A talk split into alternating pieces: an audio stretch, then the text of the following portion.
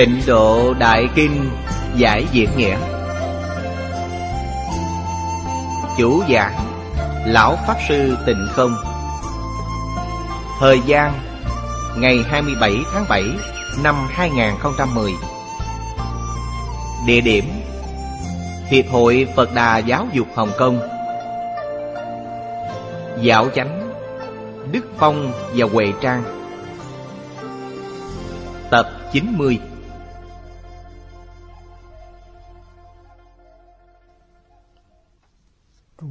Chư vị Pháp Sư, Chư vị đồng học, Xin mời ngồi xuống. Xin xem Đại Thừa Vô Lượng Thọ Kinh Giải, Trang 101 Dòng thứ năm, Đọc từ dưới lên. Xem từ câu Tôn giả A Nan đẳng. Tôn giả A Nan đẳng.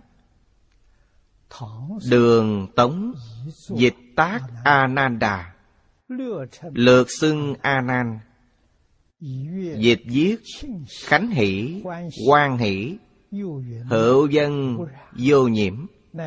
Nãi Bạch Phạn Dương Chi Tử. Phật chi đường đệ giả. Sanh ư Phật thành đạo nhật. Tịnh Phạn Dương Ký văn Thái tử thành Phật. Hữu văn trung đảng tử Cánh tăng quan hỷ. Nải viết Kim Nhật Đại Cát Thị quan hỷ Nhật Ngữ lai sứ ngôn Thị nhi đương tự di A Nan. Chúng ta xem tới đây.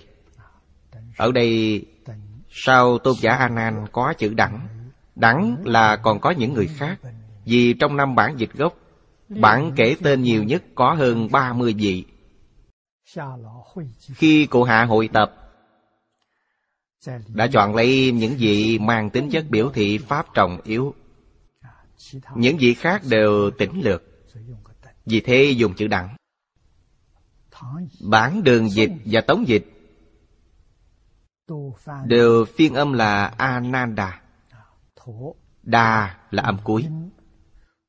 Người Trung Quốc, Đặc biệt là cổ nhân Trung Quốc, chuộng đơn giản. Nên lược bớt âm cuối. Giống như chữ Phật, sao chữ Phật có âm cuối? Tức Phật Đà Gia. Âm cuối cũng bị tỉnh lược. Vì thế gọi gọn là anan -an. Dịch sang nghĩa tiếng Hán là Khánh Hỷ hoặc Quan Hỷ. Cũng có nghĩa là vô nhiễm. Ngài là con của vua Bạch Phạn. Cha của Đức Thế Tôn là vua Tịnh Phạn. Có bốn anh em. Mỗi người đều có hai con trai.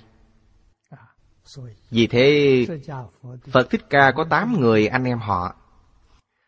Trong số tám người anh em họ, Đức Phật lớn nhất A Nan nhỏ nhất, Đứng vào hàng thứ tám. A Nan sanh nhầm ngày Đức Phật thành đạo.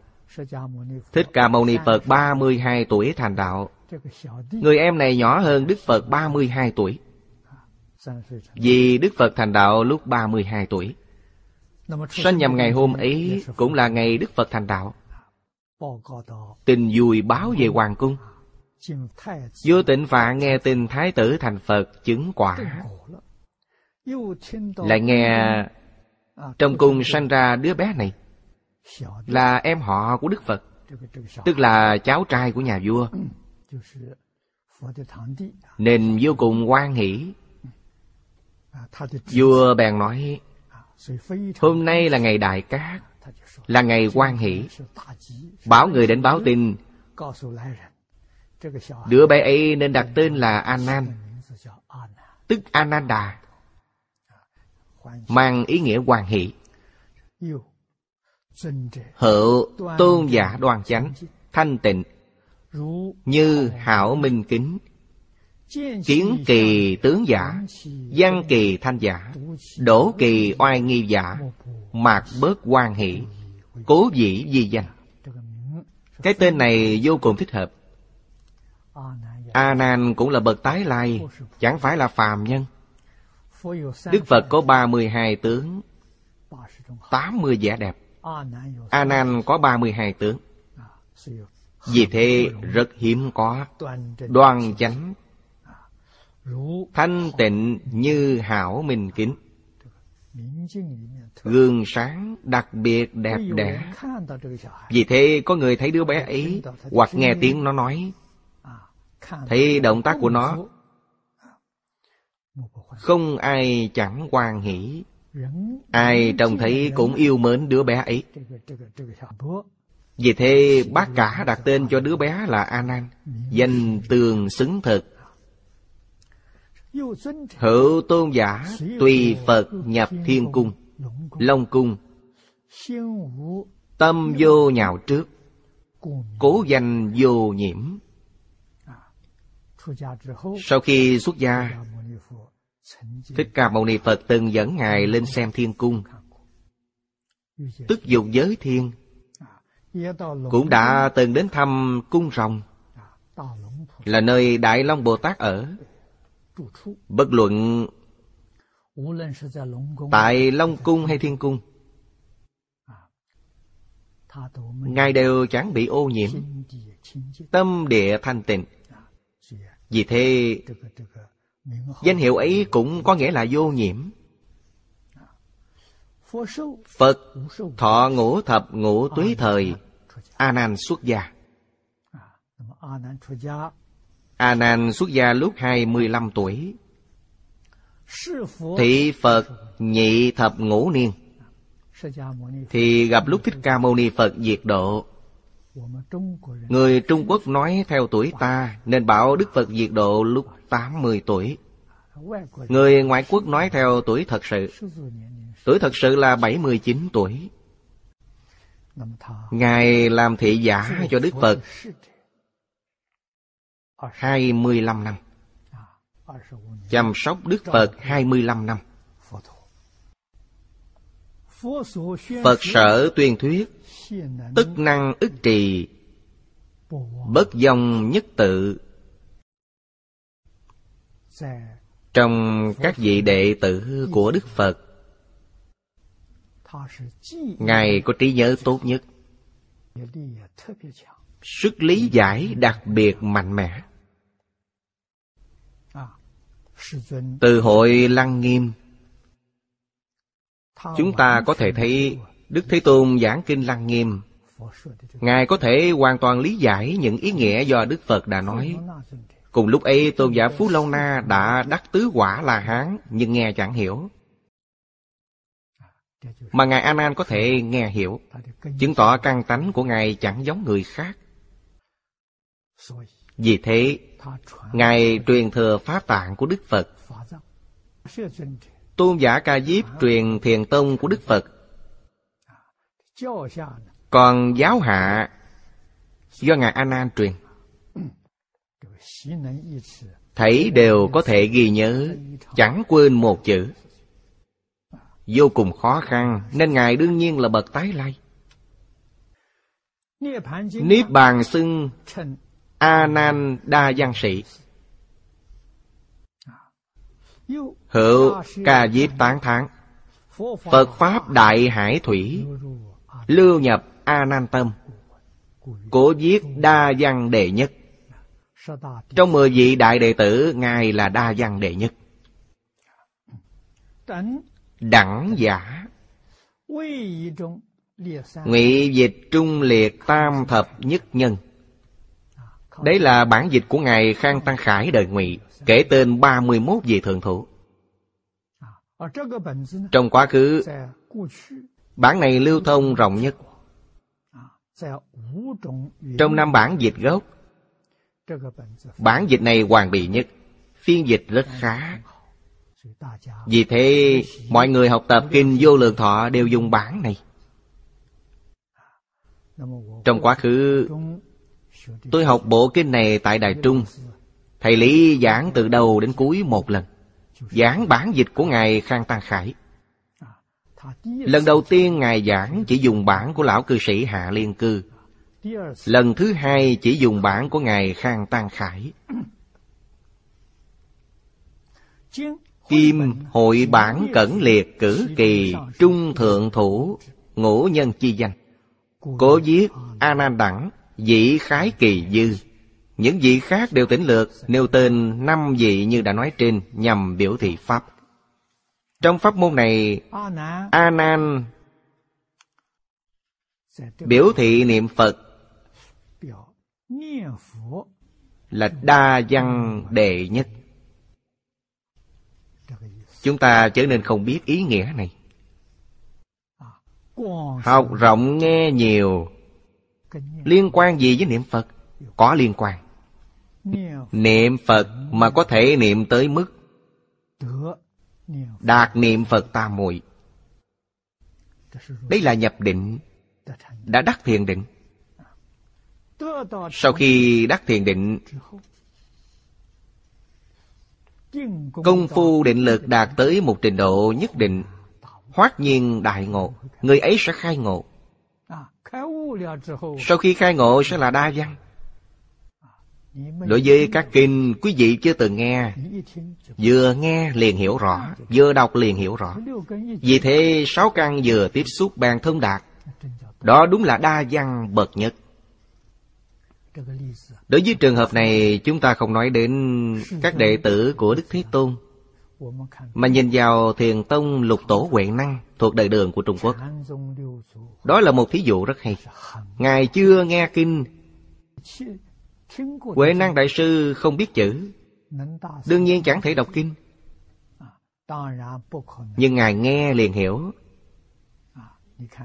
Quý vị thấy người đầu tiên gặp Ngài là tỳ kheo ni vô tận tạng.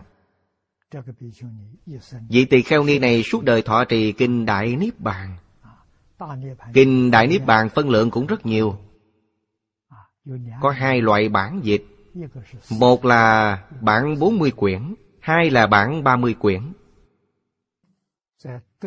Sau khi được truyền y bác, Thầy bảo Huệ Năng Đại Sư hãy đi lánh nạn ẩn cư đi xuống phương nam ngài hỏi thầy con nên đi ẩn cư nơi đâu thầy nói, ông từ đâu đến hãy trở lại nơi đó. Trên đường, tổ gặp tỳ kheo ni vô tận tạng. Nghe bà ta đọc kinh niết bàn. Sau khi nghe xong Bèn giảng bộ kinh ấy cho tỳ kheo ni vô tận tạng. Tức là giảng kinh Đại Niết Bàn. Tỳ kheo ni vô tận tạng nghe giảng. Vô cùng quan hỷ. Bèn cầm kinh hướng về tổ thịnh giáo.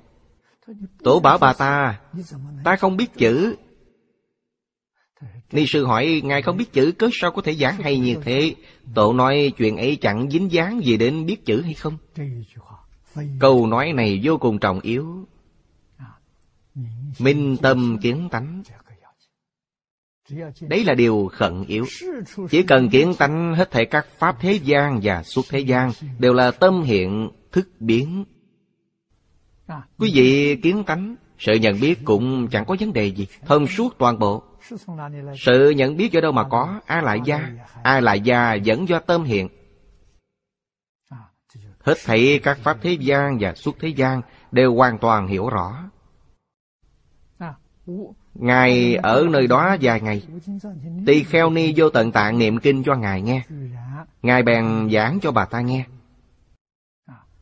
Tỳ kheo ni vô tận tạng Nghiễm nhiên khai ngộ trong đời Huệ Năng Đại Sư có tất cả 43 người đại triệt đại ngộ. Minh tâm kiến tánh dưới tay Ngài. Trong đó có một nữ nhân là vị tỳ kheo ni này. Vì sao? Chúng ta phải hiểu một câu nói của cổ nhân. Thâm nhập một môn, quân tu lâu dài. Tâm tỳ kheo ni thanh tịnh Nếu bà ta niệm bộ kinh ấy 5 năm, 10 năm, tâm sẽ thanh tịnh. Tâm thanh tịnh sanh trí huệ. Tâm thanh tịnh đoạn phiền não. Tối thiểu là khuất phục phiền não. Phiền não chẳng thể dấy lên hiện hành. Thật sự gặp gỡ cao nhân, gặp thiện trì thức. Đối với bộ kinh quý vị đang thọ trì, đúng vào lúc mấu chốt, bèn chỉ điểm một chút. Quý vị sẽ thông. Được chỉ điểm đôi chút bèn quán thông. Quế năng đại sư chưa từng đọc kinh. Đi bán củi ngẫu nhiên nghe có người đọc kinh. Ngài ở ngoài cửa sổ Nghe tiếng đọc kinh bên trong. Nghe rất hoan hỷ. Đứng nghe một hồi lâu Nghe xong. Tiến vào gõ cửa. Vị cư sĩ đọc kinh ấy mở cửa gặp Ngài Giảng cho Ngài nghe ý nghĩa của bản kinh Ngài vừa mới nghe. Nghe xong vô cùng kinh ngạc. Lão cư sĩ ấy cũng chẳng phải là phàm nhân. Trò chuyện cùng Ngài, nhận biết Ngài. Nói theo cách chúng ta bây giờ là Thiện căn thật sâu dày. Chẳng phải là phàm nhân. Bèn khuyên Ngài đến Hoàng Mai. Bái Hòa Thượng Ngũ Tổ Nhẫn làm thầy Ngài kể với ông ta tình cảnh khó khăn của chính mình. Trong nhà con mẹ già. Mỗi ngày phải cậy vào Ngài bán củi để sống qua ngày. Ngài ra đi sẽ không có ai chăm sóc mẹ già. Vị cư sĩ ấy hết sức nhiệt tâm. Mời mấy đồng tu họp lại quyên góp, tặng cho Ngài 10 lượng bạc để làm chi phí lo liệu việc nhà. Mẹ anh đã có người chăm sóc. Ngài bèn yên tâm ra đi.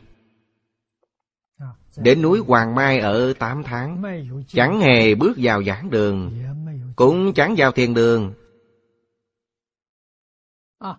Lão Hòa Thượng chỉ giao cho Ngài công việc giả gạo Và chẻ củi trong xưởng xay gạo.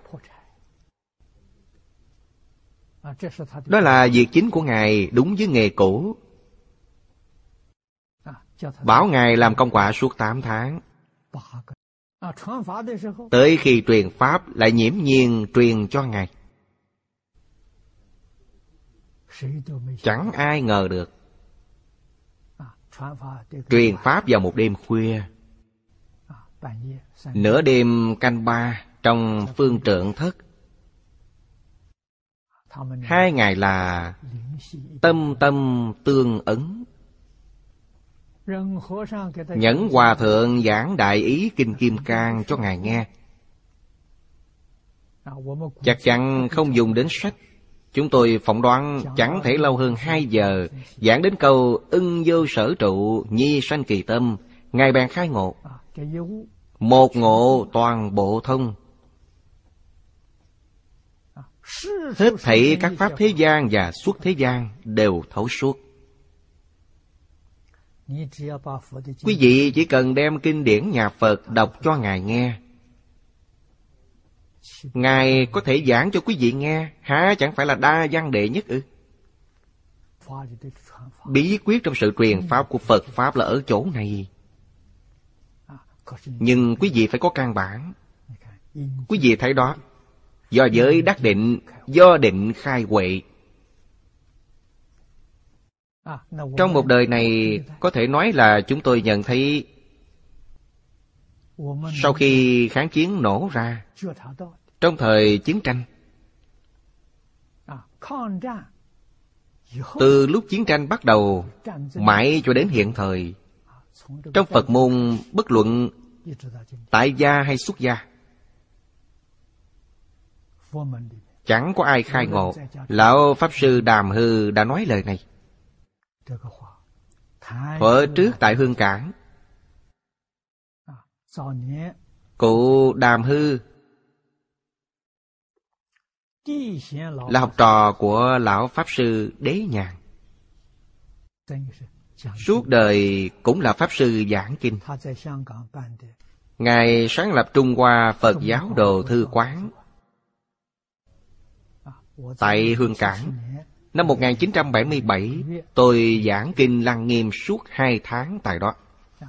Tôi giảng tất cả bốn tháng. Hai tháng sau tôi giảng tại giảng đường Quang Minh của Lão Hòa Thượng Thọ Giả Tại đường Lam Đường, Hương Cảng. Giảng suốt hai tháng. Cụ Đàm nói Cả đời Ngài chưa nghe nói có ai khai ngộ, Đắc định. Thì có như Lão Hòa Thượng Hư Dân đắc định. Đắc thiền định nhưng chưa nghe nói có ai khai ngộ. Trong thời đại hiện tại, Lão cư sĩ Hoàng Niệm Tổ bảo tôi ngay cả tu thiền đắc định cũng chưa hề nghe nói có ai. Đối với chuyện học mật Thì cụ là Kim Cang Thượng Sư bên Mật Tông Cụ bảo tôi Từ thời kháng chiến mãi cho đến nay Trước lúc giảng sanh, Cụ nói với tôi như vậy, Người học mật tông tại Trung Quốc thành tựu Tam mật tương ứng. Chỉ có sáu người. Vì vậy, cụ bảo tôi, từ nay về sau chẳng có cách nào học mật và học thiền. Chẳng thành tựu. Thật sự có thể thành tựu chỉ có pháp môn niệm Phật. Bởi vậy lúc lão dân già giảng sanh Thân thể chẳng khỏe lắm. Cụ cho tôi biết Mỗi ngày cụ niệm 14 dạng câu Phật hiệu.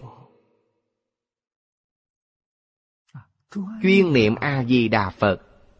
Ngày đêm chẳng gián đoạn. Hãy mệt mỏi bèn nghỉ ngơi đôi chút.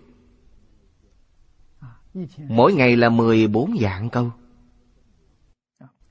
Lúc lập dùng cũng biết trước khi mất.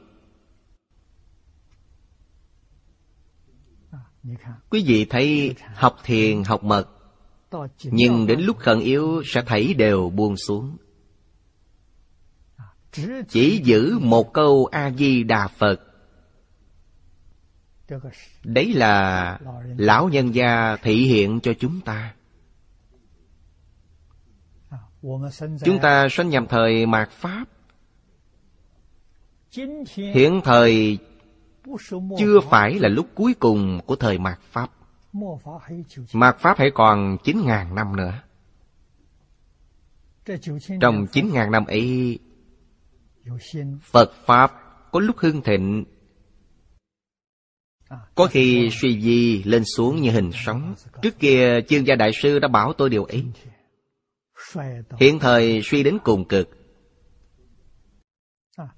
Có người tu hành thật sự hay không?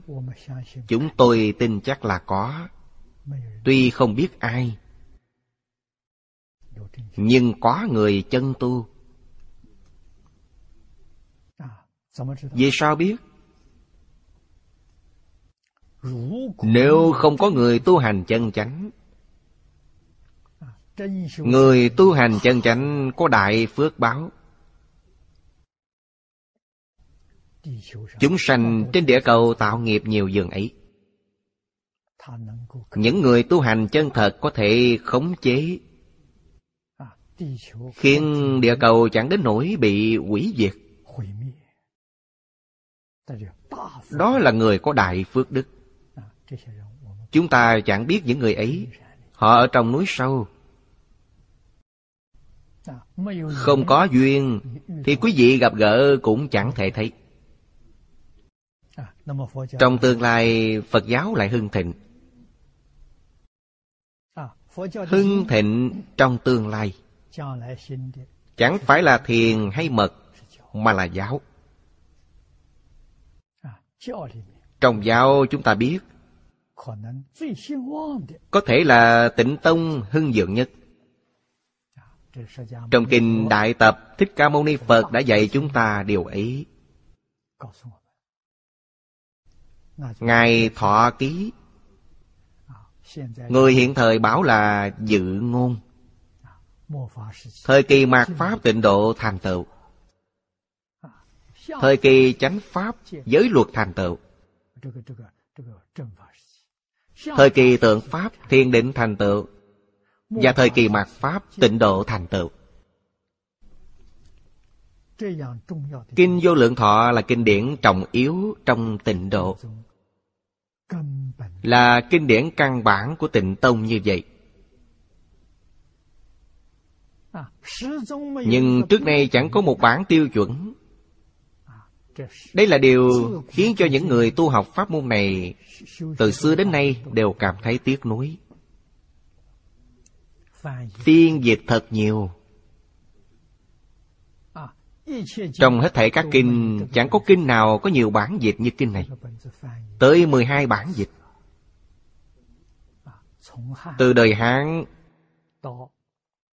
Đến đời Bắc Tấn. Có 12 lần phiên dịch Trong khoảng 800 năm nhưng những bản dịch ấy Nay chỉ còn giữ được năm loại. Thất truyền bảy loại. Rất đáng tiếc. Gộp chung năm bản dịch lại để xem. Trong ấy sai biệt rất lớn. Vì thế cổ đại đức phán đoán, Không phải chỉ có một bản gốc. Nhìn vào năm bản dịch gốc hiện thời Nguyên bản tiếng Phạn tối thiểu phải có ba loại. Nên các ngài đoán định Thuở Thích Ca Mâu Ni Phật tài thế. Tối thiểu giảng kinh vô lượng thọ ba lượt.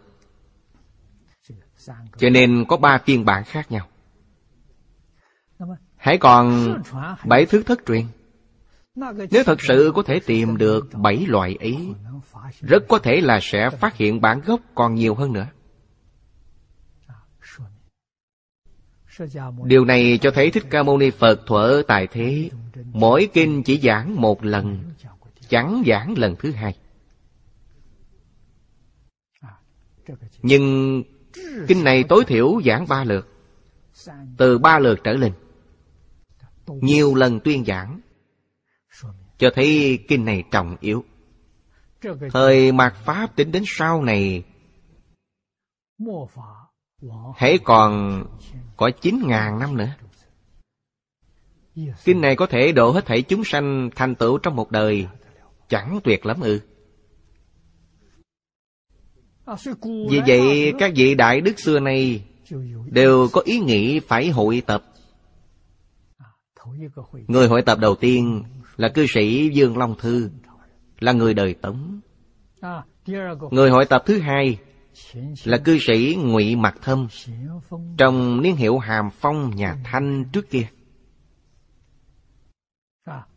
Cư sĩ Hạ Liên Cư hội tập lần thứ ba. Vì hội tập không dễ dàng.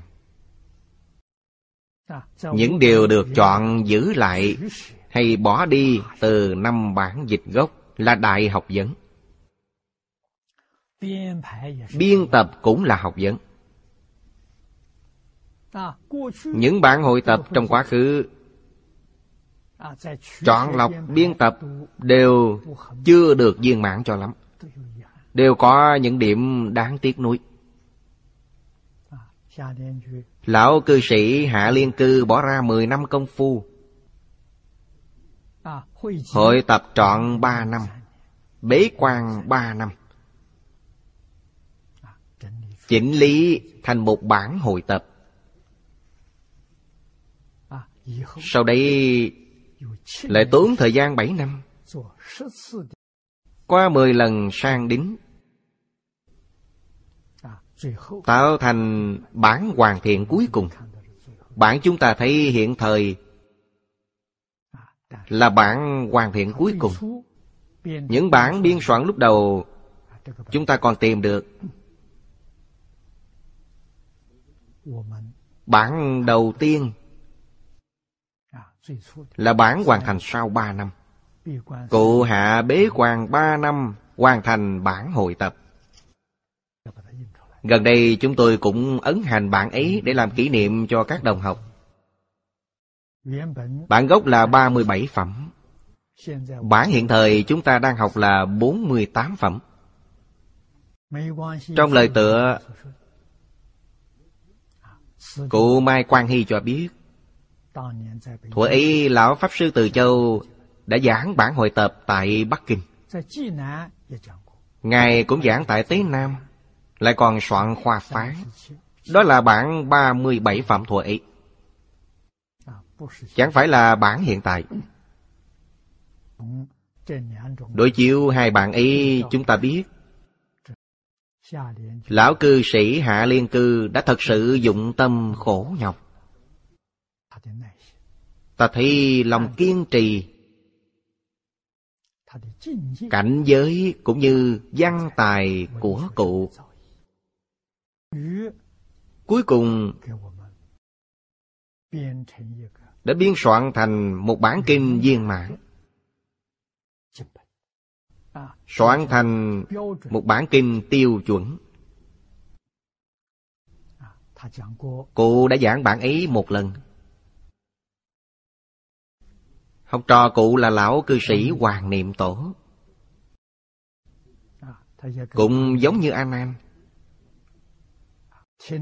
đã nghe thầy giảng, lại còn ghi bút ký tỉ mỉ. Cụ bảo tôi trong cách mạng văn hóa Bản bút ký ấy bị Hồng Vệ Binh giết bỏ. Vì thế, khi viết bản chú giải này, cụ hoàn toàn dựa vào ký ức. Tham khảo hơn một trăm loại kinh, luận, chú giải, trích dẫn,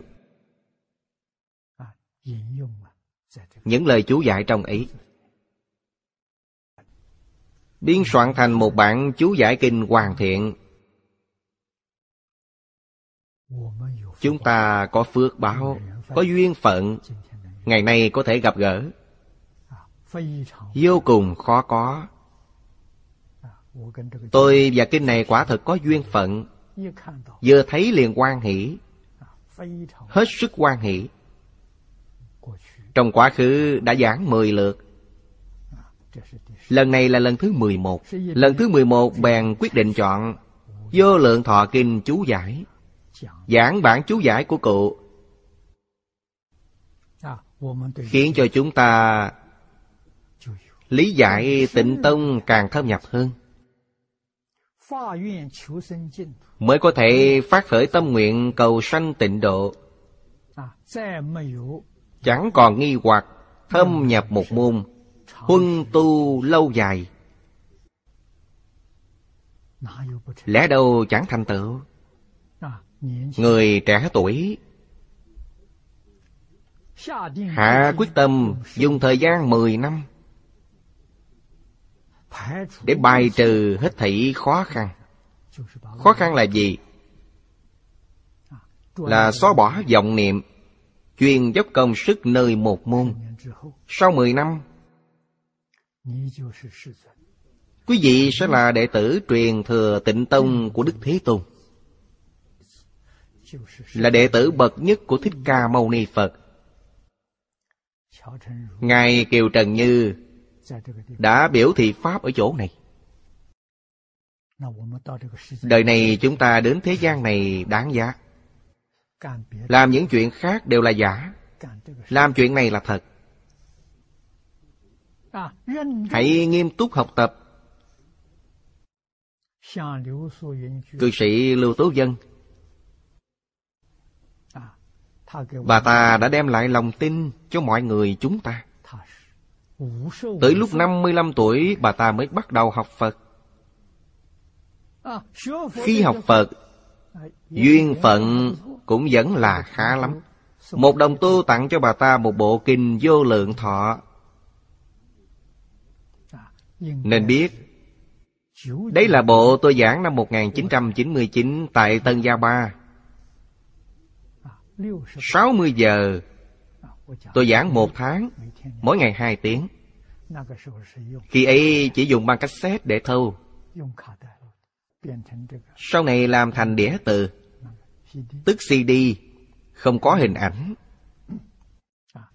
Bà ta kể với tôi Bà ta học bộ kinh ấy. Niệm một câu A-di-đà Phật.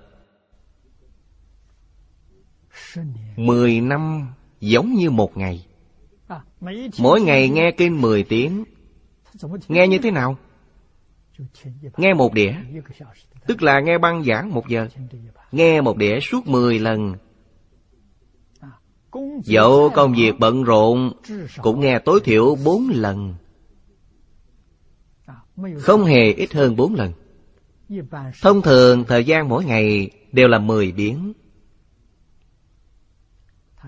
Tâm tính nguyện của bà ta do đây phát khởi. Tính giải hành chứng. Bà ta đều làm được. Những nghĩa lý trong kinh điển Biến thành tư tưởng của chính mình. Những răng dạy trong kinh Biến thành hành vi của chính mình. Năm nay bà ta 65 tuổi, Làm như thế suốt 10 năm. Quý vị thỉnh bà ta giảng kinh vô lượng thọ, Bà ta chẳng cần dùng đến cuốn kinh, Mà giảng rành rẽ Mỗi ngày giảng 8 tiếng hay 10 tiếng, Chẳng hề mệt nhọc. Trước kia, Chúng tôi không biết đến người này. Năm ngoái, Tôi chữa răng tại Đài Loan. Có một đồng tu gửi cho tôi một CD Đó là một phim tài liệu do ngành truyền thông quay, Dài nửa tiếng. Tức là CD về bà Lưu Tố Dân. Người ta đi săn tin, Chứ không phải đến phỏng vấn bà ta. Đến chỗ bà ta. Nghe nói có một người như thế. Bị mắc chứng hồng ban lan sang, Vô cùng nghiêm trọng. Vì sao niệm Phật được lành bệnh? Họ cảm thấy rất lạ lùng, Bèn đến phỏng vấn bà ta. Phỏng vấn nửa tiếng. Tôi xem CD ấy Cảm thấy rất kinh ngạc. Và cũng vô cùng bội phục. Bà ta dụng công vô cùng đúng phương pháp. Học Phật thật sự nhập cảnh giới. Chẳng bận tâm đến căn bệnh. Mỗi người đều lo lắng thay cho bà ta. Còn bà ta ngày nào cũng vui sướng. Mỗi ngày nghe kinh niệm Phật Chẳng gián đoạn Bác sĩ bảo bà ta Bà ấy chẳng có cách nào trị. Được rồi không có cách Thì khỏi cần trị. Về nhà niệm Phật. Niệm đến mức lành bệnh. Bác sĩ bảo bà ta Dấu lành bệnh, dấu sẹo trên mặt chắc chắn chẳng thể mất đi. Kết quả là bác sĩ gặp mặt bà ta. Chẳng có dấu sẹo nào hết. Bèn hỏi Bà bôi thuốc gì mà ngay cả dấu sẹo cũng chẳng có. Bà ta đáp, Chẳng bôi gì hết. Thứ gì cũng chẳng bôi. Bà ta kể lúc kết hôn có mua hai lọ tuyết hoa cao để bôi chân, Chứ chẳng hề bôi lên mặt. Bà ta nói niệm Phật được lành bệnh. Bác sĩ tin tưởng. Vì sao tin tưởng? Người này cả đời chẳng dòng ngữ. Thật sự khó có. Suốt đời chẳng nói dối. Còn một ưu điểm nữa là cả đời chẳng có tâm ham danh lợi. Người ta luôn tranh danh đoạt lợi. Còn bà ta vô cùng coi nhẹ danh lợi. Vì thế tôi cảm thấy bà ta trong quá khứ là một người tu hành. Có thiện căn sâu dày dần ấy Bà ta thị hiện phương pháp cho chúng ta. Mười năm bèn thành công. Thành công nơi một bộ kinh vô lượng thọ Học tập bất luận kinh điển nào Cũng chẳng có tí ti khó khăn nào. Đúng như Phật Pháp đã nói, Một kinh thông hết thầy các kinh thông. Đấy là một tấm gương tốt. Từ tấm gương này chúng tôi biết, Sau này Phật Pháp sẽ rất hưng dượng vì sao? Gương này được đề ra. Học tập kinh giáo chẳng khó. Chỉ cần một bộ kinh, Học kỹ càng suốt 10 năm, Chẳng phải là sẽ thấu suốt ư? Nếu quý vị muốn mọi người cùng học, Chúng ta lập một Phật học viện. Thành lập một lớp Phật học Thì cần phải có đại phước báo. Bản thân chúng ta có phước báo. Mà chúng sanh cũng phải có phước báo. Chúng sanh không có phước báo sẽ chẳng thể thành công. Vì thế nhân duyên chẳng dễ gì đạt được. Cả đời này, Tôi mấy lần bỏ lỡ duyên phận. Chẳng biết làm sao được. Trong tâm tôi hiểu rất rõ, Chẳng có cách nào. Lần đầu tiên là duyên phận của tôi với Pháp Sư Tinh Dân. 40 năm trước, Phật Quang Sơn vừa mới thành lập. Trên núi ấy chỉ có một Phật học viện. Tức Đông Phương Phật giáo học viện. Sư mời tôi làm chủ nhiệm giáo vụ. Khi ấy học trò là 130 người. Tôi có ý nghĩ chia 130 người ấy thành nhiều tổ. Cứ ba người một tổ Tức là chia thành 40 tổ. Mỗi tổ chuyên học một kinh. Thâm nhập một môn Huân tu dài lâu. 40 tổ là 40 bộ kinh. Học suốt 10 năm. Chẳng thể nói là 130 người đều thành tựu Nhưng một phần ba Tức 40 người. Mỗi người đều là chuyên gia của một bộ kinh. Quý vị nói người đọc kinh Di Đà 10 năm là gì? A-di-đà Phật tái lai. Tiểu tổ ba người khác học phẩm phổ môn suốt 10 năm. Họ là Quán Thế Âm Bồ Tát tái lai. Chọn ra 10 bộ kinh, Nếu chúng ta cả đời chẳng thể rời khỏi Phật Quang Sơn. Bao nhiêu năm qua có nhiều nhân tài hoàng pháp như thế, Có thể nói là tột đỉnh. Ai tu một bộ kinh 10 năm, Đều đứng đầu. Đúng là Phật quang chiếu khắp toàn cầu. Hết sức đáng tiếc, Pháp sư tinh dân không chấp nhận đề nghị ấy. Sư bảo tôi, Làm như vậy không giống như trường học khi ấy tôi thưa với sư, Trường học chưa chắc đã tạo nên nhân tài, Nhưng biện pháp cứu hữu ấy của Trung Quốc đã đào tạo nhân tài. Vì sao? Tôi học trong hội của lão cư sĩ Lý Bỉnh Nam 10 năm, Học theo cách thức xưa cũ. Thầy Lý dùng phương pháp dạy học trong tư thục Mà hữu hiệu một bộ kinh giảng xong lần thứ nhất bèn giảng lần thứ hai. Giảng xong lần thứ hai bèn giảng lần thứ ba. Trọn chẳng dùng cùng một bài giảng. Mỗi biến tự mình đều phải tích cực chuẩn bị. Mười lần sẽ đạt vững cơ sở. Nếu giảng mười năm tối thiểu là giảng bốn năm chục lần. Nhuyễn nhừ Cổ nhân nói đó là quen tay thành khéo. Lẽ nào chẳng thành công?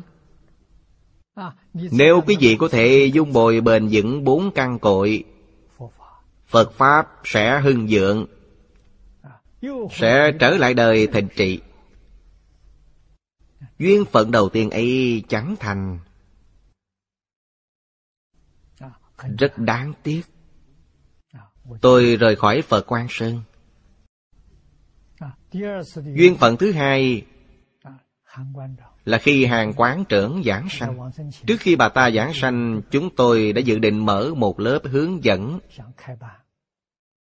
Hai ba chục đồng học chuyên tu. Nào ngờ Sau khi bà ta mất Con gái bà ta chẳng có hứng thú đối với chuyện ấy. Chúng tôi cũng cảm thấy chính mình phước đức nhân duyên chẳng đủ. Lần thứ hai chúng tôi cũng thất vọng. lần thứ ba là tại cư sĩ lâm của cư sĩ lý mộc nguyên ở tân gia ba. Trước tiên chúng tôi làm thí nghiệm mở lớp ngắn hạn trong ba tháng. Lớp ấy dạy được năm lần rất có thành tích. Chúng tôi trọn đủ lòng tin. Muốn mở lớp phật học dài hạn. Từ ba năm đến năm năm. Nhưng lại có một người phá hoại trong ấy khiến cho chúng tôi chẳng thể không rời khỏi tân gia ba. Chúng tôi không thể trách móc bất luận kẻ nào. Đó là duyên phận trong phật pháp. Duyên phận phật pháp đáng ở chỗ nào? Chúng tôi không biết. Chúng tôi là phàm phu tục tử. Tới úc. Sang năm chúng tôi đến úc được 10 năm Tịnh Tông học hội viện thành lập 10 năm.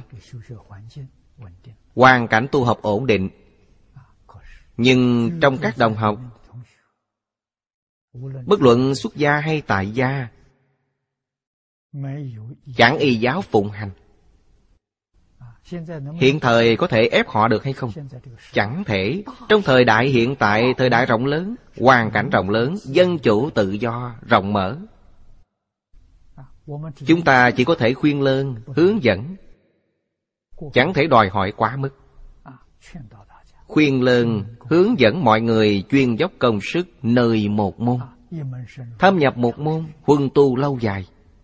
Khuyên mọi người dung bồi ba hay bốn căn cội. Họ đã học lung tung Chẳng học một thứ. Nếu học một thứ chắc chắn 10 năm sẽ có thành công. Chẳng kém cư sĩ Lưu Tố Dân. Vì thế, Lưu cư sĩ đã nêu gương tốt nhất. Chỉ cần thật sự học, Có một bộ CD Hoặc một bộ băng thu âm Là được rồi. Thật sự buông tiếng tâm, Lợi dưỡng.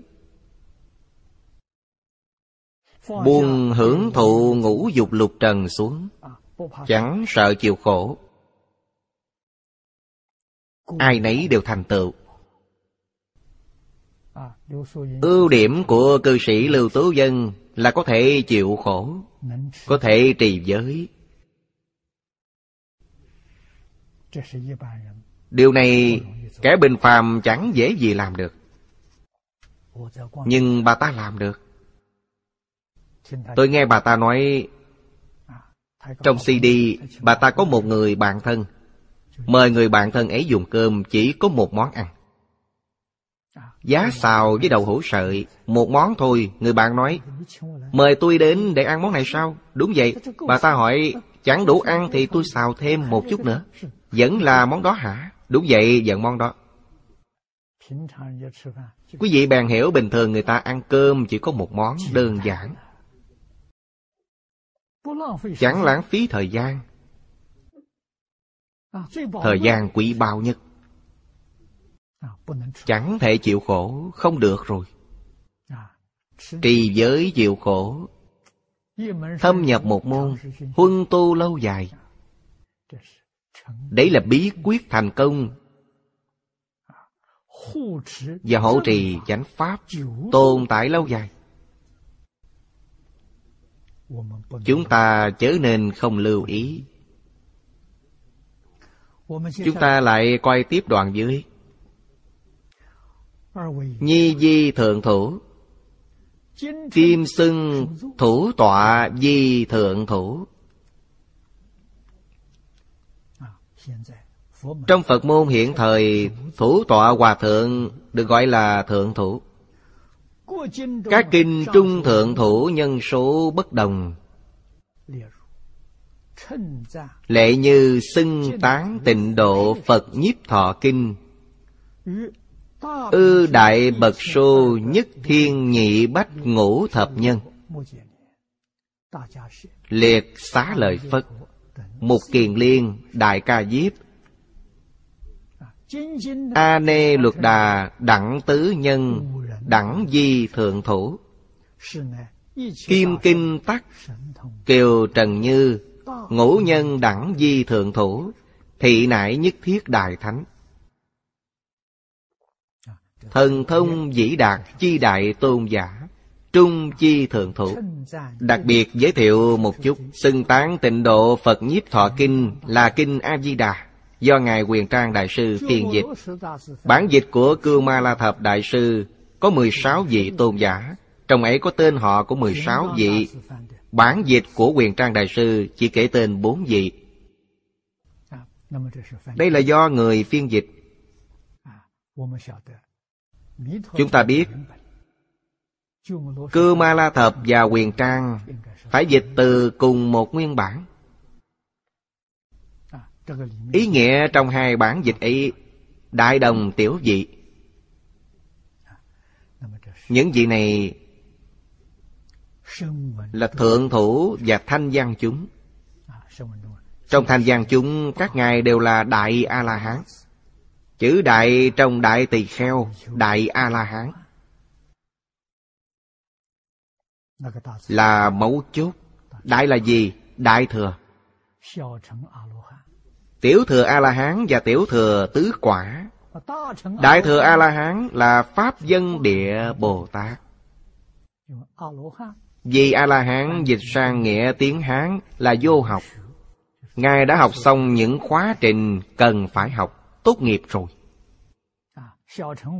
Vô học trong tiểu thừa gọi là A-la-hán. Vô học trong đại thừa cũng gọi là A-la-hán. A-la-hán có nghĩa là vô học, nhưng vô học trong đại thừa là thập địa Bồ Tát. Tức Pháp dân địa Bồ Tát. Được gọi là Đại A-la-hán. Do kinh này là kinh Đại Thừa.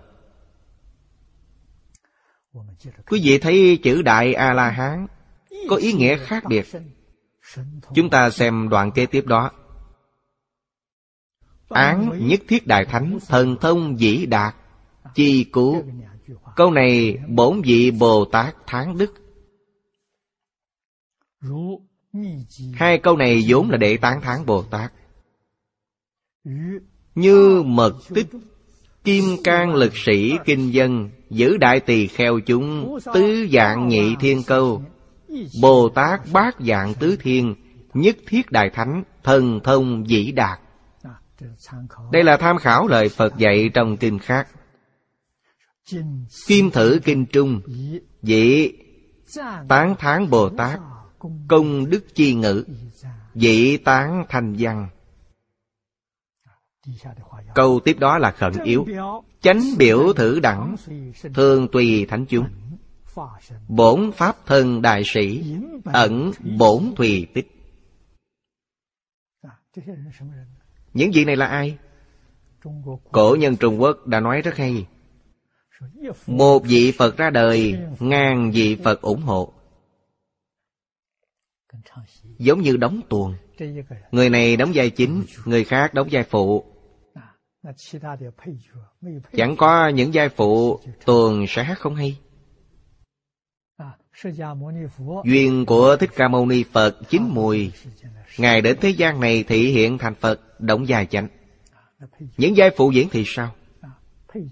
Giai phụ diễn có thể là thầy Ngài, Hoặc có thể là giống như Ngài, Đều đã thành Phật. Đó là cổ Phật tái lai. Thật đấy. Trong giáo pháp Đại Thừa, Đức Phật đã nói rõ Xá lợi Phất một kiền liên Đã thành Phật từ kiếp lâu xa. Đến tham gia Pháp hội của Thích Ca Mâu Ni Phật Đến nơi đây gặp dịp đóng một vai Làm học trò của Thích Ca Mâu Ni Phật. Các ngài thật sự là Đại Thánh, Cũng chẳng phải là Tiểu Thánh. Giống như các vị đẳng giác Bồ Tát Hoặc thập địa Bồ Tát rất nhiều. Do vậy, trong hội này há thật sự có phàm phu. Còn có những vị hộ Pháp, thời Đức Phật Tài thiết những vị tại gia cư sĩ. Trong số ấy có rất nhiều chư Phật Bồ Tát tái lai. Quan Pháp lẫn hộ Pháp Đều là hạng nội hạnh. Chẳng phải là bậc nội hạnh sẽ không được. Do vậy, chúng ta có thể hiểu, Cư dân sống tại Ấn Độ thuở ấy phước báo to lớn. Cảm chư Phật Bồ Tát giáng lâm. Vì chúng sanh tuyên nói diệu Pháp Đặc biệt là pháp môn này Tiếp dẫn đại chúng, Thành tựu viên mãn trong một đời Đến đâu để tìm pháp môn này? Bởi thế, những vị Pháp thân đại sĩ này, Như Kinh Hoa Nghiêm đã nói 41 địa vị Pháp thân đại sĩ. Ẩn bổn.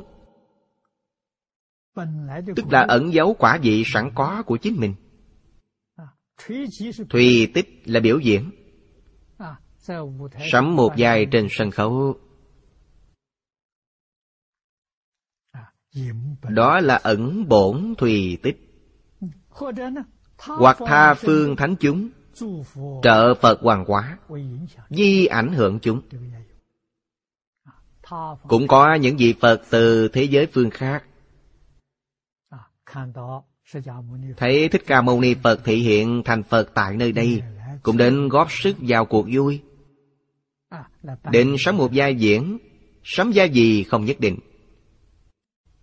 Có vị sắm vai tỳ kheo xuất gia Có vị sắm vai tại gia Bồ Tát Chẳng nhất định. Đúng là nên dùng thân gì đắc độ bèn hiện thân ấy. Đều nhằm giúp Thích Ca Mâu Ni Phật Giáo hóa chúng sanh. Đấy gọi là ảnh hưởng chúng.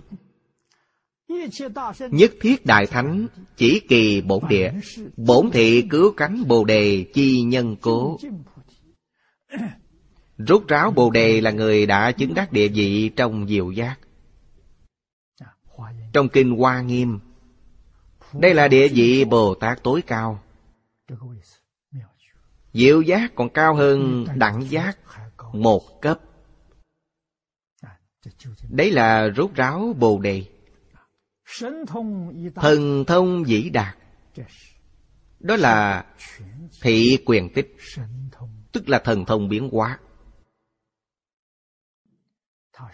Mang thân phận thanh văn trong hội này, Quý vị thấy Bốn vị trước Đã chứng đắc địa vị A-la-hán. Còn Ngài A Nan là Sơ quả tu đà hoàng. Đấy là Sắm những vai biểu diễn khác nhau. Du hí thần thông lai thử độ cố. Các vị này đều có duyên với chúng sanh Trong thế giới sa bà. Không có duyên sẽ chẳng đến. Đều là hữu duyên. Vì thế chúng sanh có cảm Toàn bộ các ngài đều đến. Cùng theo Thích Ca Mâu Ni Phật đến đây. Cố tri sở liệt chi thanh văn chúng Gia thị đại quyền thị hiện, Trợ ngã Thế Tôn, Khai hiển tịnh độ Pháp môn giả. Nhất định phải hiểu ý nghĩa này. Vì thế, đọc kinh, Quý vị chớ nên không liễu giải Sự quyền biến thị hiện. Chớ nên chẳng liễu giải ẩn và hiện. Tức ẩn bổn hiện tích. Thùy tích là hiện ra hình tướng dấu vết. Tổng thượng ngũ thánh. Chúng ta xem năm vị thượng thủ được nêu tên trong phần trước. Liễu bổn tế. Tức tôn giả Kiều Trần Như. Vị liễu tri kỳ cửu diễn chi bổn tế. Cố thủ liệt chi. Liễu là hiểu rõ. Bổn tế là bổn tánh. Người Trung Quốc thường gọi liễu bổn tế là đại triệt đại ngộ. Minh tâm kiến tánh. Kiến tánh thành Phật. Kiến tánh là chân Phật Chẳng phải là giả Phật. Người kiến tánh thoát ly. Mười Pháp giới Còn bị giới hạn trong mười Pháp giới Là chưa giác ngộ Chưa kiến tánh. Kiến tánh bèn thoát lìa. Người kiến tánh vẫn ở lại trong mười Pháp giới. Nên gọi là đại quyền thị hiện. Giống như những vị này Ẩn bổn thùy tích. Là thật chẳng giả Chư vị nhất định phải biết. Trong Kinh Đại Thừa, Đức Phật thường nói, Tướng chuyển theo tâm. Cảnh chuyển theo tâm. Tâm quý vị vừa chuyển. Bèn là Pháp Thân Bồ Tát. Trong giáo Pháp Đại Thừa, Chúng ta thấy Thân tướng của Pháp Thân Bồ Tát Thân có vô lượng tướng Tướng có vô lượng hảo Chẳng phải là 32 tướng 80 thứ hảo。Hoàn cảnh cư trụ của các ngài Là cõi thật báo trang nghiêm Là nhất chân Pháp giới Chẳng phải là uế độ những người minh tâm kiến tánh trong thuở Thích Ca Mâu Ni Phật tại thế, Cùng ở với chúng ta Chúng ta thấy họ giống hệt như chúng ta, Chẳng có gì khác biệt. Khác nhau ở chỗ, Chúng ta là phàm phu mắt thịt, Thấy Bồ Tát Phật toàn là phàm phu mắt thịt. Còn Phật Bồ Tát thấy chúng ta Thấy đều là Phật Bồ Tát. Mỗi người có cách nhìn khác nhau vì sao? Chư Phật Bồ Tát nhìn vào tự tánh của chúng ta. Tự tánh của cái vị là Phật. Chúng ta nhìn Phật Bồ Tát chẳng thấy tánh Chỉ thấy tướng của các ngài Chấp tướng. Cho nên các ngài chẳng giống bọn phàm phu chúng ta. Mỗi ngày ăn cơm Đi ra ngoài khất thực. Người ta cho gì ăn nấy Chúng ta thấy như vậy Không có cách nào lý giải họ. Họ ra ngoài xin được một bát cơm. Cơm ấy chẳng dễ ăn cho lắm. Có thể là kẻ ăn mày ra ngoài xin một chút đồ ăn. Trong kinh A Hàm thường nói cơm ấy như thế nào? Thiêu rồi, hư rồi, bốc mùi. Kẻ ăn xin rất đáng thương Xin được một chút đồ Gặp Phật, Phật có phước báo. Bèn lấy bát cơm ấy cúng dường Phật để tu phước. Đức Phật cũng rất vui vẻ ăn ngay trước mặt người ấy. Chúc phước cho kẻ ấy. Cơm ấy kẻ bình phàm chẳng thể nuốt trôi Nhưng Phật có thể ăn. Phật ăn vào mùi vị ra sao? Thiên trù diệu cúng. Vì sao? Cảnh chuyển theo tâm Tâm người ăn mày ô nhiễm nên cơm dơ bẩn. Khi dâng lên Phật Phật là thân tâm thanh tịnh, Thứ ấy liền biến thành thứ tốt đẹp nhất. Thật đấy, chẳng giả đâu. Thần thông diệu dụng mà. Chúng ta thấy Đức Phật ngồi dưới cội Bồ Đề, Dưới gốc cây lót cỏ, Tĩnh tọa nơi ấy. Bồ Tát chẳng thấy như vậy mà sẽ thấy phía trên có lòng báo, Phía dưới là tòa báo kim cang. Thân tướng Đức Phật chẳng phải là 32 tướng, Mà là thân có vô lượng tướng. Mỗi tướng có vô lượng hảo. Các ngài thấy như vậy, Cảnh chuyển theo tâm Tướng do tâm sanh. Chúng ta xem nhiều kinh luận, Sẽ dần dần thấu hiểu chuyện ý là thật, Chẳng giả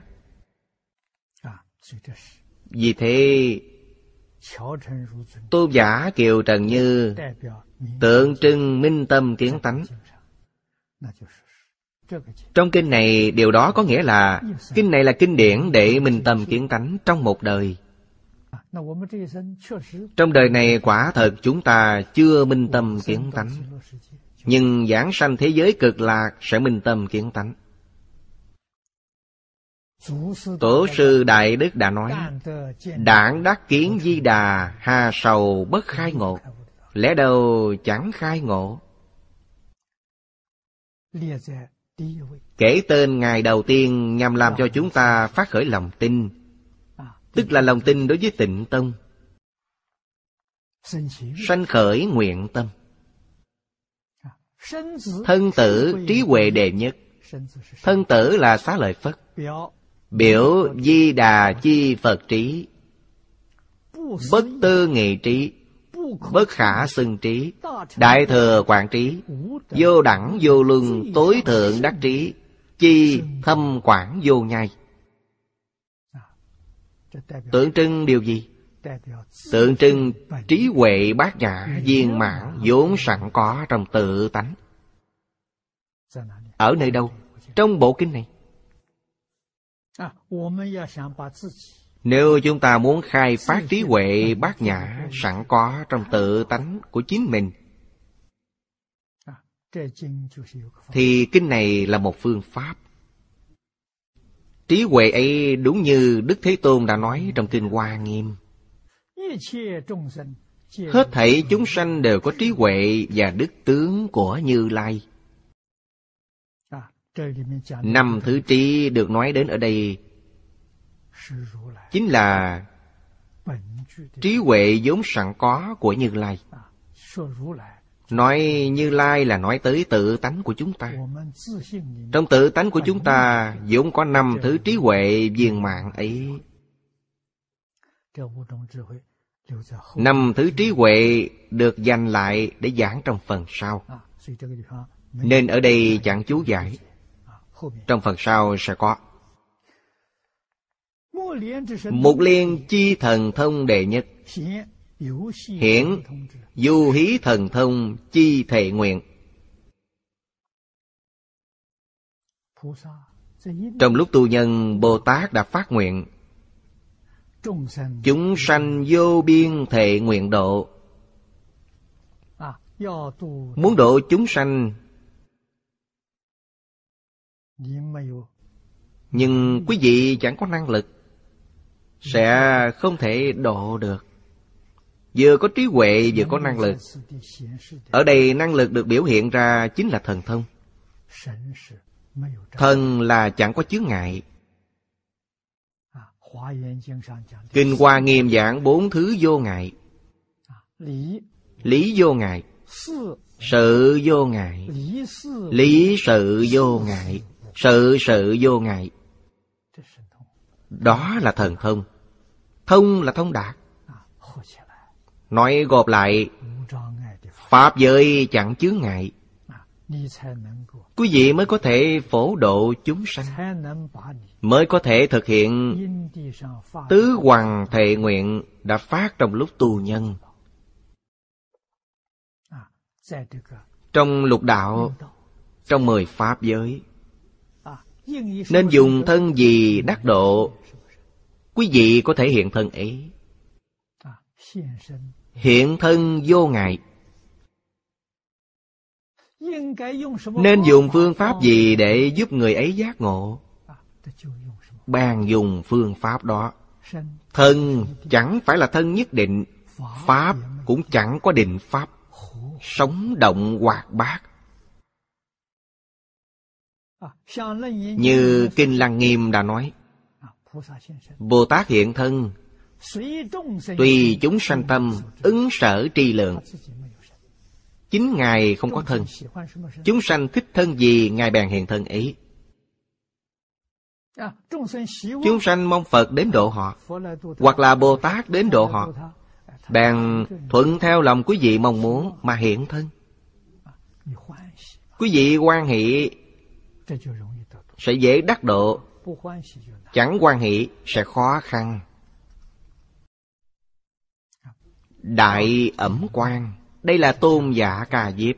Tức là Ngài Đại ca diếp. Hiển di đà thù thắng quang minh. Vô bất chiếu kiến. Quan trung cực tôn. Phật trung chi dương Hai câu này là lời Đức Thế Tôn tán thán A-di-đà Phật đến tột bậc. Chúng ta biết Phật Phật bình đẳng. Trong Pháp bình đẳng, Đức Thế Tôn vẫn tán thán A-di-đà Phật như vậy.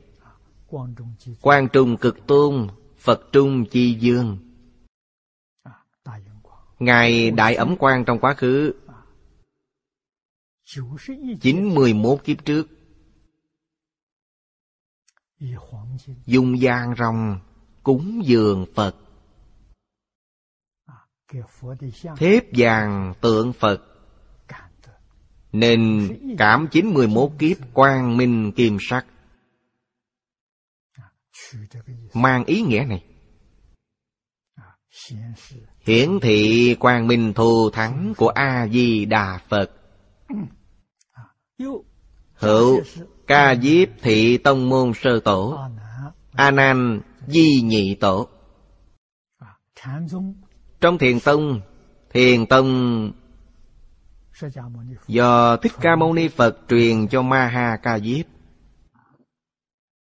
Tôn giả Ca Diếp lại truyền cho A Nan A Nan là sơ tổ giáo hạ, Là nhị tổ của Thiền Tông. A Nhã Kiều Trần Như, Biểu đương nhân chi bổn tế. Bổn tế là bổn tánh. Tượng trưng cho bổn tánh của chúng ta. Xá lợi Phất biểu chúng sanh bổn cụ chi trí huệ. Kinh nói tới năm thứ trí huệ viên mãn. Một liên tức chúng sanh bổn hữu chi thần thông. Quý vị thấy đều là trở về tự tánh. Ẩm quan biểu thị, Linh quan độc diệu huỳnh thoát căn trần. Hai câu ấy là của Thiền Tông. Linh quan là trí huệ trong tự tánh. Căn là sáu căn, Trần là sáu trần. Huính là xa xôi Huính thoát là vượt thoát xa lìa lục căn, lục trần. Đấy là vượt thoát mười pháp giới. Khánh hỷ, biểu khánh khoái bình sanh, Tâm tâm tương kế. Gặp gỡ Phật Pháp. Quan hỷ tin nhận, Phụng hành quan hỷ. Chứng đắc vô thượng bồ đề quan hỷ. Niệm niệm liên tiếp. Chánh pháp Thường trụ thế gian. Vĩnh viễn bất đoạn. Kinh Pháp giận của Thích Ca Mâu Ni Phật kết thúc. Tức là một dạng hai ngàn năm sau. Nói thật ra, thời gian trọn chẳng dài một dạng hai ngàn năm Phật Pháp bèn kết thúc. Chẳng còn nữa. Vị Phật kế tiếp. Tức vị Phật thứ năm. Chính là Di Lạc Bồ Tát đến thành Phật trong thế gian này. Khi nào Ngài sẽ giáng hạ?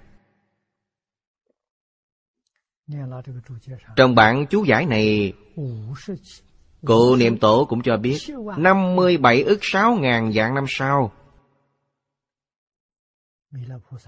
Di Lạc Bồ Tát mới đến thành Phật trong thế gian này. Bởi vậy hiện thời Có kẻ nói Di Lạc Bồ Tát đã trưởng quản thiên bàng Đó là nội dối. Chẳng thật, chẳng có lẽ ấy Cách tính toán thời gian như thế nào? Tính theo thời gian trên cõi trời đầu suốt. Một ngày trên trời đầu suốt bằng 400 năm trong nhân gian. Thời gian sai biệt rất lớn một ngày trên trời đâu suốt bằng 400 năm trong nhân gian. Một năm trên cõi trời ấy cũng giống như chúng ta Vì họ tính theo độ số của một vòng tròn là 360 độ. Nên một năm là 360 ngày. Họ có thọ mạng dài bao lâu? Bốn ngàn năm. Tuổi thọ trên cõi trời đâu suốt là bốn ngàn năm Quý vị hãy tính toán từ từ, Sẽ tính ra thời gian khớp với thế gian này Là 57 ức 6 ngàn vạn năm. Khi ấy, Ngài sẽ giáng thế. Trong thời gian rất dài ấy, Chẳng có Phật Pháp. Không có Phật Pháp, con người rất khổ. Vì thế, Đức Phật từ bi đến tột bậc. Không có Phật thì kiếm người thay mặt Phật. Có người thay mặt Đức Phật Người thay mặt Đức Phật là ai? Người thay mặt Đức Phật là Đại Nguyện Địa Tạng Vương Bồ Tát Thời gian Địa Tạng Vương Bồ Tát độ chúng sanh còn dài hơn Phật. Thích Ca Mâu Ni Phật độ chúng sanh mới là một dạng hai ngàn năm. Quý vị thấy Địa Tạng Vương Bồ Tát độ chúng sanh phải trải qua thời gian bao lâu? Phàm khi Phật chẳng xuất thế, thấy đều do Địa Tạng Bồ Tát thay mặt. Vì thế quý vị thấy mở đầu Kinh Địa Tạng thật sự náo nhiệt. Kinh này chẳng sánh bằng Kinh Hoa Nghiêm cũng chẳng sánh bằng Mười phương hết thảy chư Phật đều tới tham dự Pháp hội Vì sao? Trong quá khứ Mười phương chư Phật đều là học trò của Địa Tạng Bồ Tát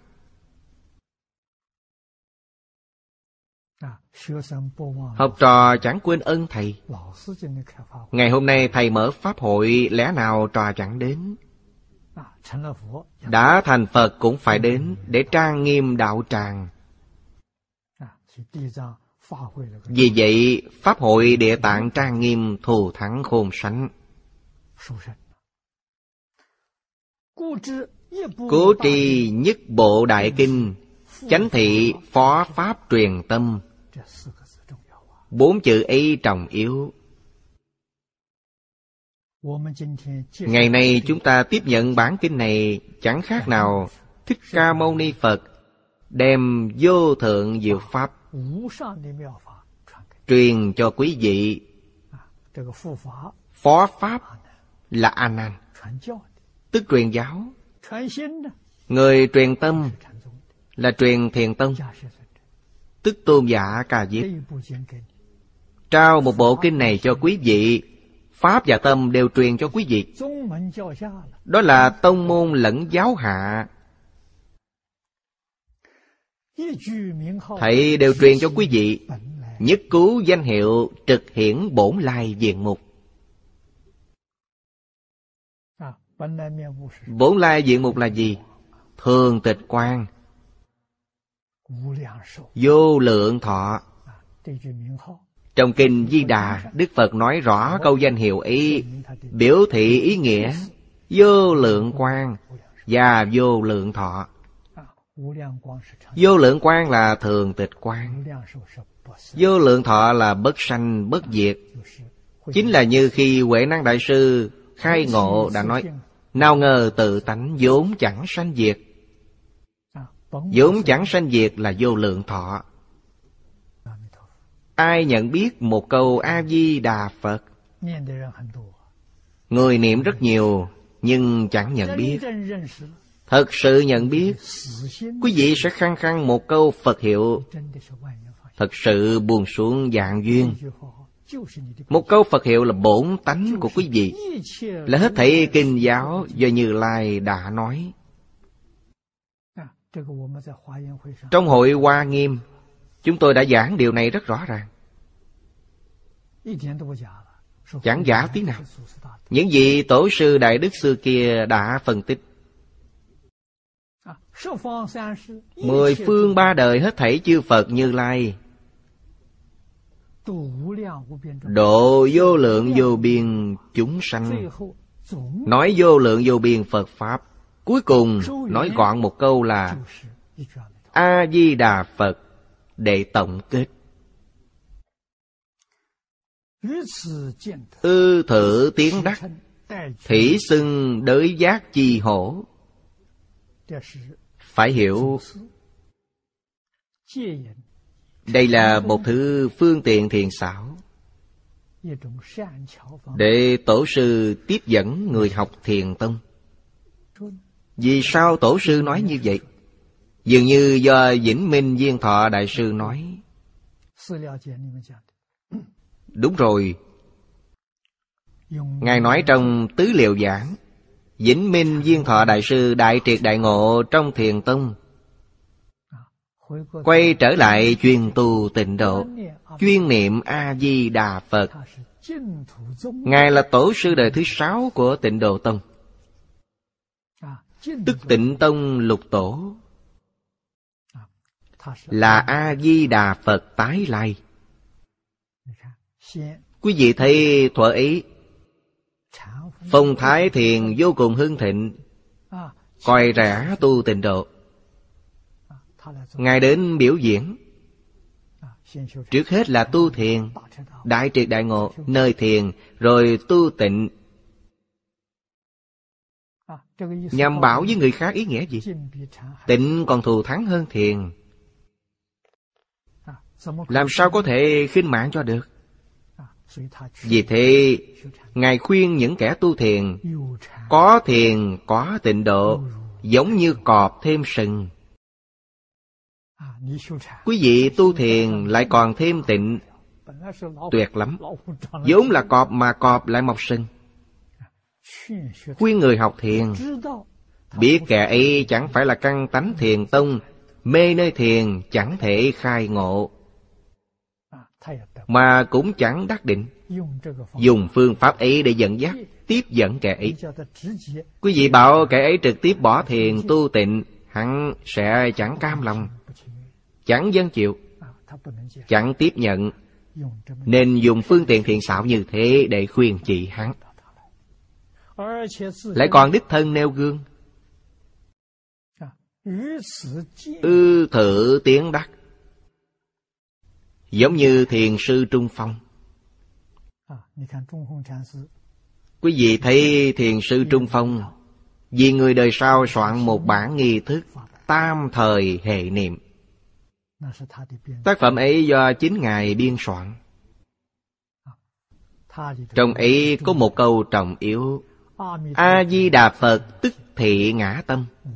Ngã tâm tức thị A-di-đà Phật.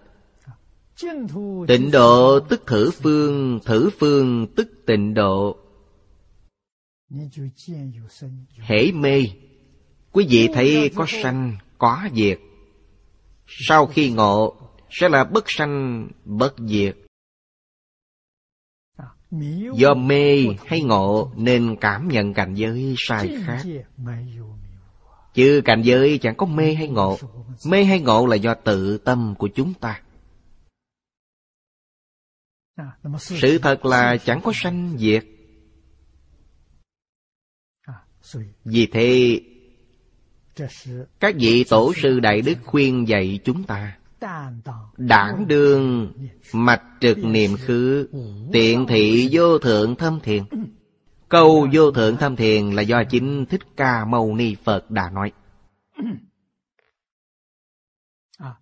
Nhất tâm trì danh, Tức là niệm một câu A-di-đà Phật. Chính là vô thượng thâm diệu thiền.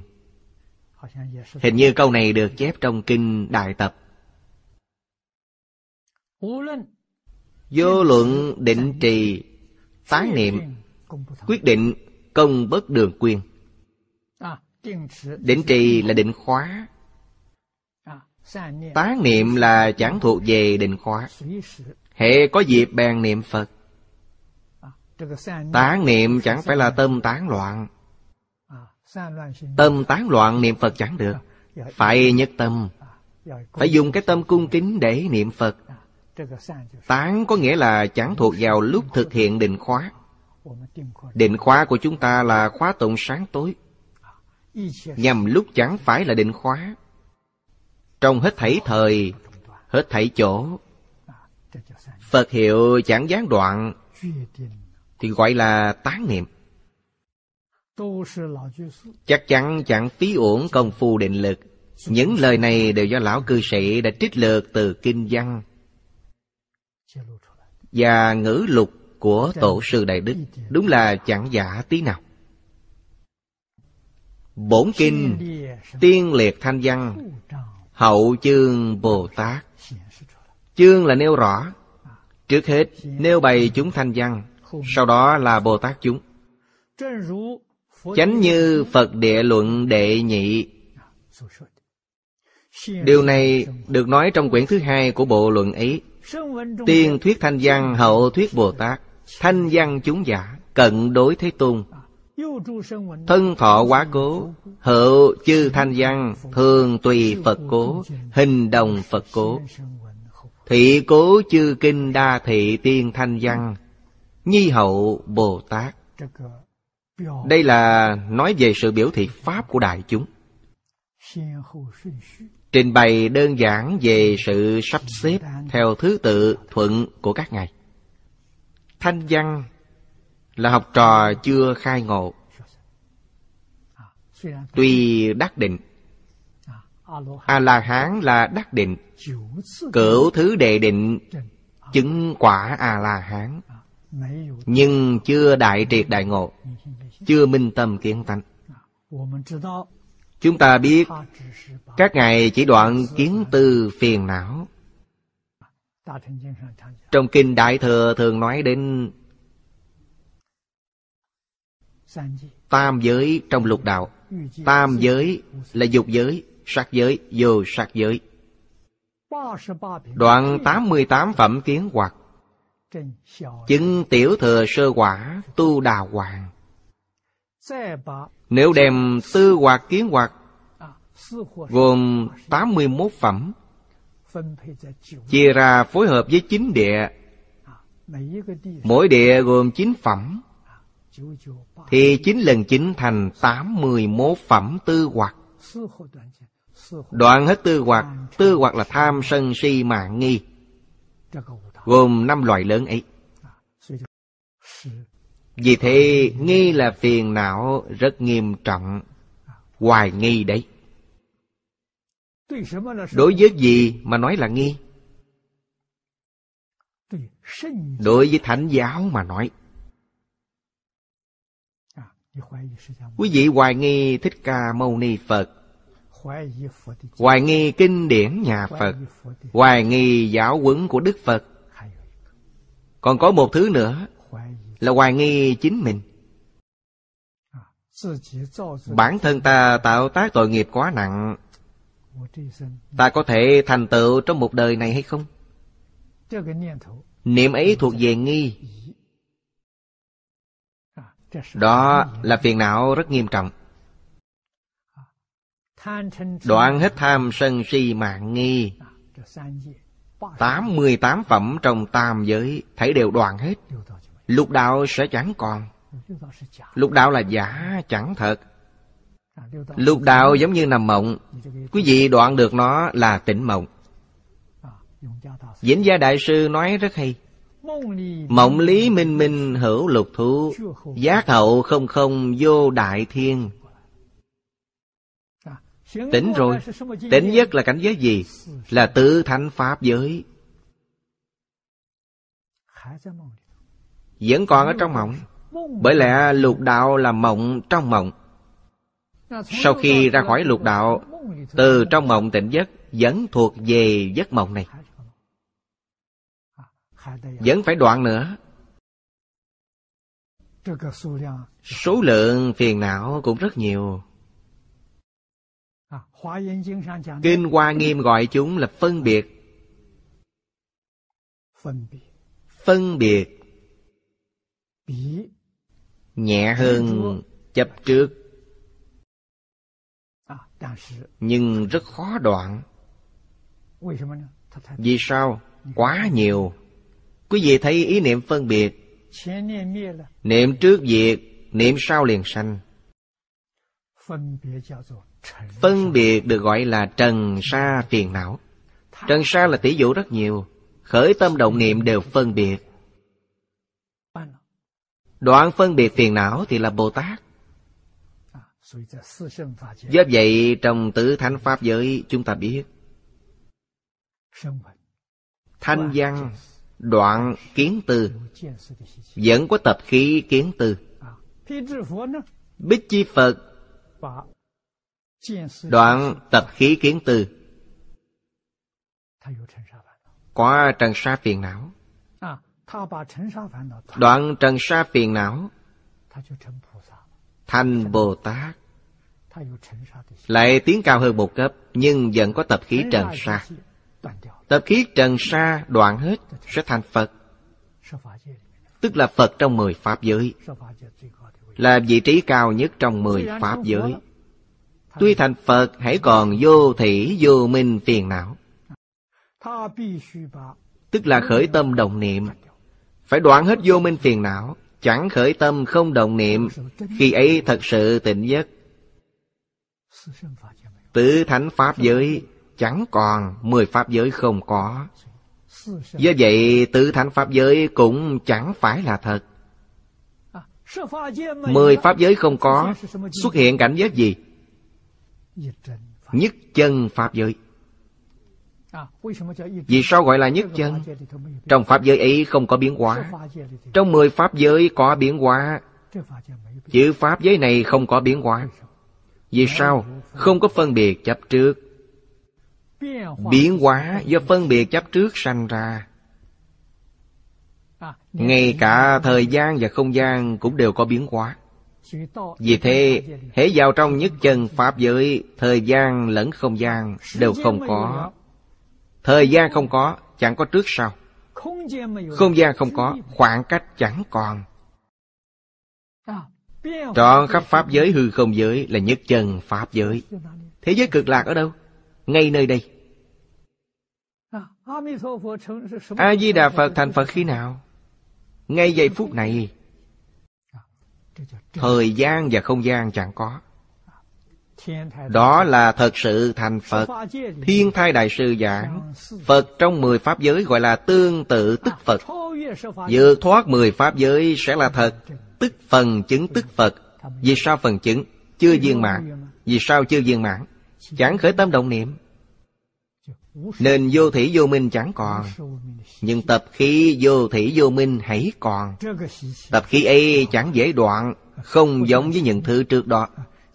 Trước đó là tập khí kiến tư Và tập khí trần sa đều dễ đoạn. Đều có phương pháp đối trị. Chỉ riêng vô thủy vô minh là không có phương pháp đối trị. Quý vị chỉ có một phương pháp. Nếu đối trị nó sẽ ngay lập tức lọt vào dòng tưởng phân biệt chấp trước. Toàn bộ đều có vì vậy, khi đó, cổ đại đức nói là vô công dụng đạo, Để mặc nó tuyệt đối chẳng quan tâm tới nó. Tuyệt đối đừng khởi tâm động niệm. Tự nhiên, tập khí ấy sẽ bị đào thải từ từ. Phải mất thời gian bao lâu? Kinh nói, ba đại A Tăng kỳ kiếp, Chúng sẽ chẳng còn. Do vậy, thành Phật phải mất ba đại A Tăng kỳ kiếp là nói với ai? Chẳng phải là nói với kẻ phàm nhân. Nói theo phía người phàm sẽ là vô lượng kiếp. Nói ba đại A Tăng kỳ kiếp Là nói với Pháp Thân Bồ Tát, Tức viên giáo sơ trụ. Ngày nào quý vị minh tâm kiện tánh, Đại triệt đại ngộ, Tính từ lúc ấy Sẽ phải trải qua ba A Tăng kỳ kiếp. Tập khí vô thị vô minh Sẽ tự nhiên chẳng còn. Do vậy trong nhất chân Pháp giới Đức Phật nói có 41 tầng cấp. Thập trụ, thập hạnh, thập hồi hướng, thập địa Đẳng giác. 41 giai cấp. 41 giai cấp ấy do đâu mà có?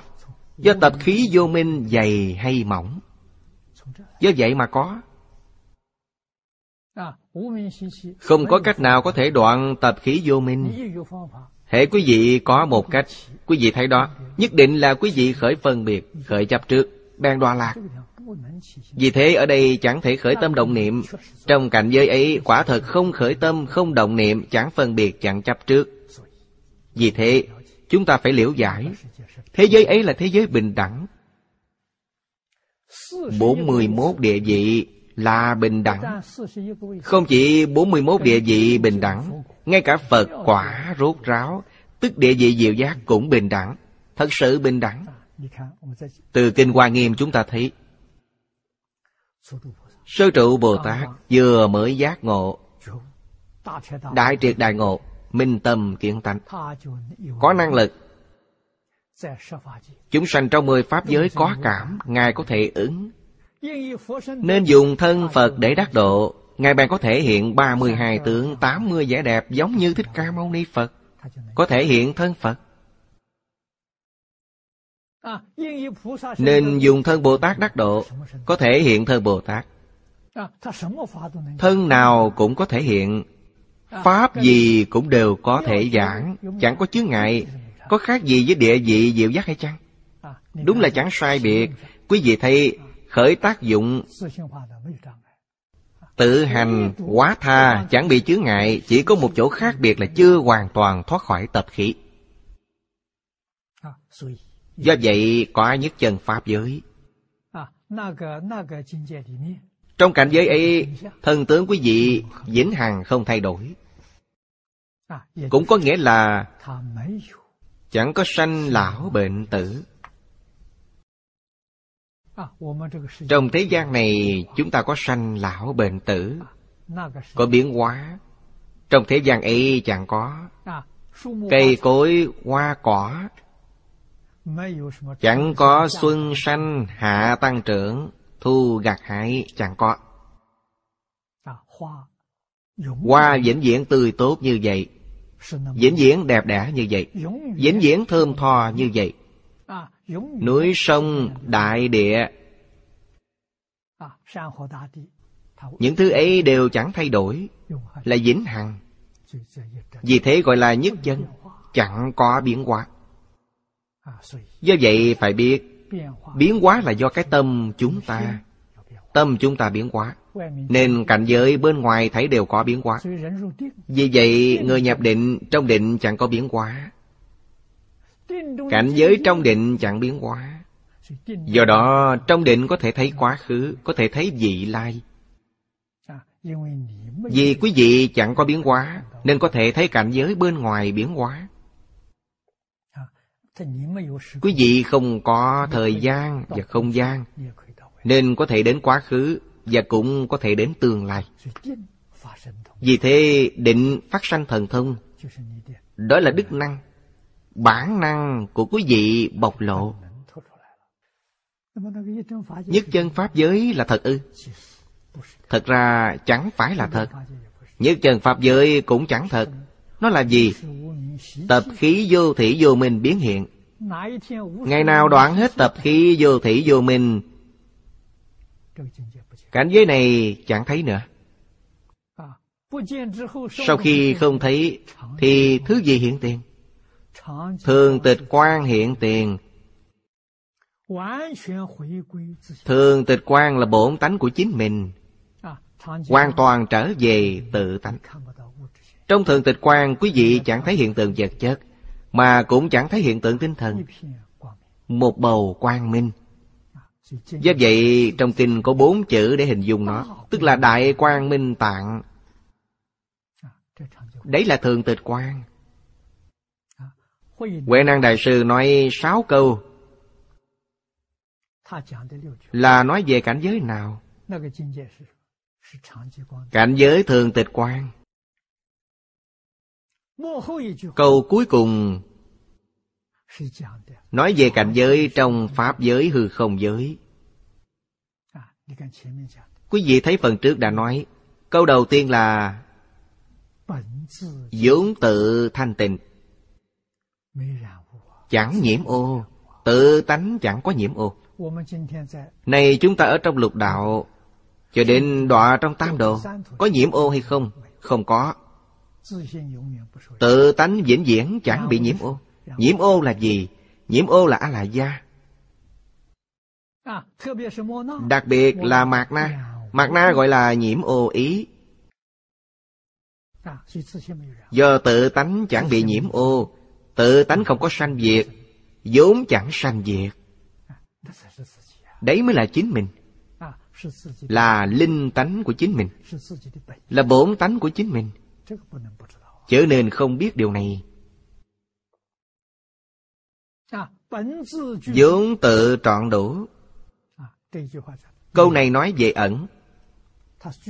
Nó trọn đủ. Nhưng chẳng biểu hiện Trọn đủ gì vậy. Trọn đủ hết thảy y báo và chánh báo trang nghiêm Trong Pháp giới hư không giới. Vốn tự trọn đủ, vốn chẳng dao động, chưa từng lấy động. Động là khởi hiện tướng, không động bèn chẳng hiện tướng. Như vậy thì pháp giới do đâu mà có? Nhất niệm bất giác bèn có vô minh. Vô minh là a la gia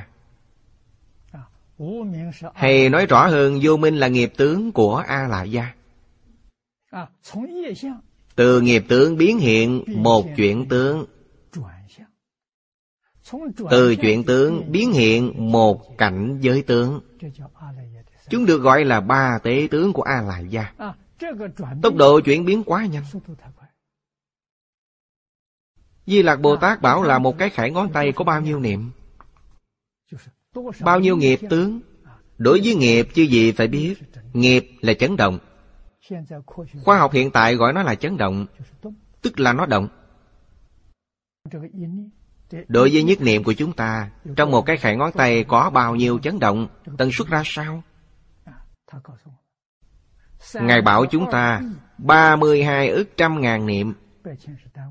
Trăm ngàn là đơn vị Trăm ngàn là mười dạng 32 ức nhân với mười dạng Thành 320 triệu. Quý vị thấy một cái khải ngón tay là 320 triệu. Niệm niệm thành hình. Hình là hiện tượng vật chất. Mỗi một niệm đều có một hiện tượng vật chất. Trong một cái khẩy ngón tay Sẽ thấy một hiện tượng vật chất. Nó là 320 triệu niệm. Các hình tượng ấy tích lũy tại nơi đó. Các khoa học gia dùng kính hiển vi trông thấy. Nếu quý vị nhìn trong một giây, Sẽ thấy nó tồn tại một giây Rồi bỗng nhiên không có. Một giây tích lũy bao nhiêu? Tôi nghĩ khẩy nhanh có thể khẩy năm lần. Khẩy năm lần là một sáu trăm triệu. Quý vị thấy một sáu trăm triệu lượt tích lũy Để cho quý vị thấy hiện tượng ấy trong một giây. Sau một giây sẽ chẳng còn thì các khoa học gia có thể thấy được. Chứ các khoa học gia chẳng có cách nào thấy một phần trong một ngàn sáu trăm triệu phần của một giây. Họ chẳng nhìn thấy điều ấy. Nhưng thấy được trong một giây là đã rất giỏi rồi. Chúng tôi thật sự rất bội phục. Trong một giây họ có thể thấy chuyện này. Biết trong không, sanh ra có. Sanh rồi lập tức diệt. Tốc độ quá nhanh chóng. Chuyển tướng là thông tin. Khoa học gia gọi nó là thông tin. Nghiệp tướng là năng lượng. Dao động là năng lượng. Cảnh giới tướng là vật chất。Do vậy các khoa học gia Tức các khoa học gia lượng tử nói trong vũ trụ chỉ có ba thứ ấy。Trừ ba thứ ấy ra Thứ gì cũng đều không có。Trong Phật Pháp Quý vị thấy các vị đại sư thuộc Pháp tướng Duy Thức nói Trong vũ trụ Thứ gì cũng đều chẳng có Chỉ có A-la-gia Cũng là ba tế tướng của A-la-gia Nên gọi là Duy Thức. Chỉ có mình Duy Thức Ngoài ý thức ra toàn bộ đều là giả. Giống như kính dạng hoa. Kính dạng hoa có gì? Có ba mảnh màu khác nhau. Chuyển động là năng lượng.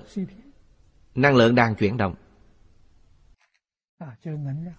Nhìn từ chuyển động Quý vị thấy Có vô lượng vô biên kiểu mẫu kết cấu xuất hiện.